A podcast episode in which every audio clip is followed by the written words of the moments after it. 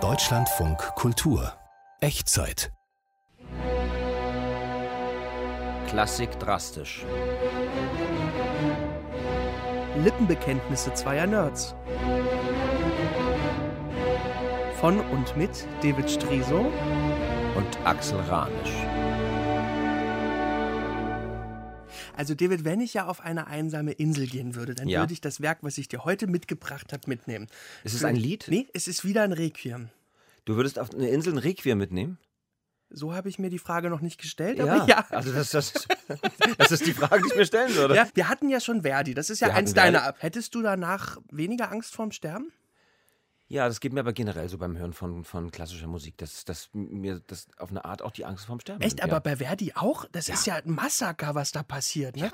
Mit diesem, die jetzt ihre hier jüngstes Ja. Gericht und bababam. Ja, okay, vom naja, jüngsten gut, Gericht wir haben so halt unterschiedliche Gemüter. Da jetzt bin ich aber echt gespannt, was du jetzt mitgebracht hast. Das Requiem von Gabriel Fauré. Einem französischen Komponisten der Romantik, der eigentlich so die Lücke schließt zwischen Saint-Saëns, Seinem Lehrer? genau, seinem Ja. Lehrer und Ravel, seinem Schüler. Seinem Schüler. Ja, aber er war auch Organist. Er war auch Richtig. Organist und er war gar nicht so besonders religiös. Nö, das war er nicht, aber er hat halt sehr viele Totenmusik machen müssen. Ja. Immer in, in der Madeleine in Paris, wo er als Organist gearbeitet hat und dort auch als Kantor den Knabenchor geleitet hat und so weiter. Und es ist ganz einfach so gewesen, dass äh, 1885 sein Papa gestorben ist und er das Bedürfnis hatte, einen Requiem zu schreiben. Das hat er dann, weil er zu viel zu tun hatte, liegen lassen.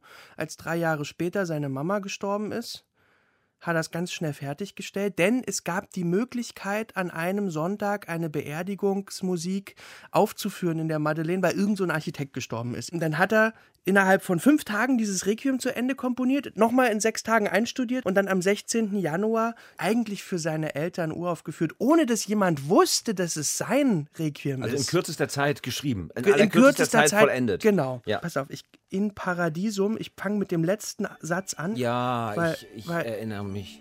Diese Orgel ist so speziell.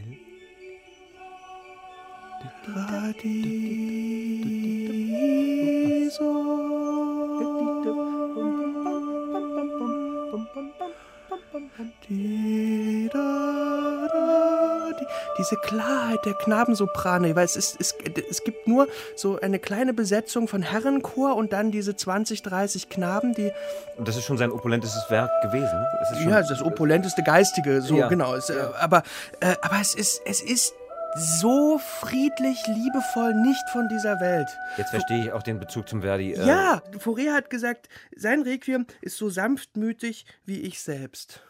Und dann hat er auch noch gesagt, nach all den Jahren, in denen ich Begräbnisgottesdienste auf der Orgel begleitet habe, kann ich alles auswendig. Ich wollte was anders machen. Das hat er gemacht. Das hat er gemacht.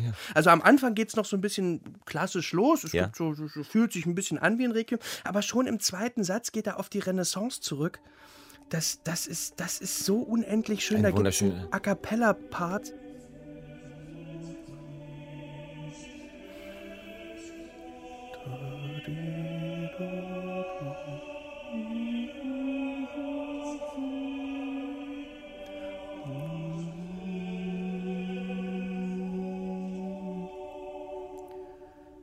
Es ist eine dunkle Musik. Er hat viele Bratschen, Celli verwendet, wenig Geigen.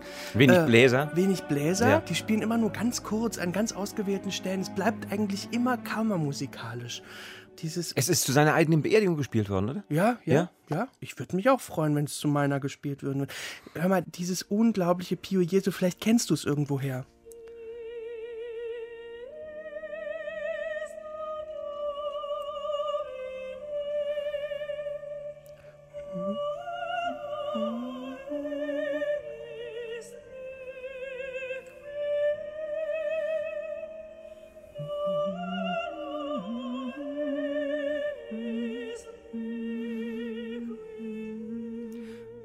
Wunderschön. Oh. Jim Jarmusch, Mhm. Broken Flowers. äh, Bill Murray sitzt Mhm. bei ausgeschaltetem Licht auf dem Sofa und hört dieses Pio Jesu. Ist so Spätestens da will man das ganze Requiem hören. Ja, und die ganze Musik, ich habe immer das Gefühl, die möchte mich in den Arm nehmen. Ja. Es ist ganz kurz, äh, 30 Minuten. Und, und als das, nachdem das verklungen war, ja, bei der, in Anführungsstrichen, Uraufführung, von der niemand wusste, kam der Vikar danach zum Fourier und hat gesagt, Mensch, wer hat denn das Requiem komponiert? Und dann hat er ganz kleinlaut gesagt, äh, ich. Hat der Vikar gesagt, ja, lassen Sie das. Solche Experimente brauchen wir hier nicht. Dem hat es nicht gefallen. Mir hat es sehr gefallen. Ach, das freut mich, ja, David. ich danke dir. Bitteschön.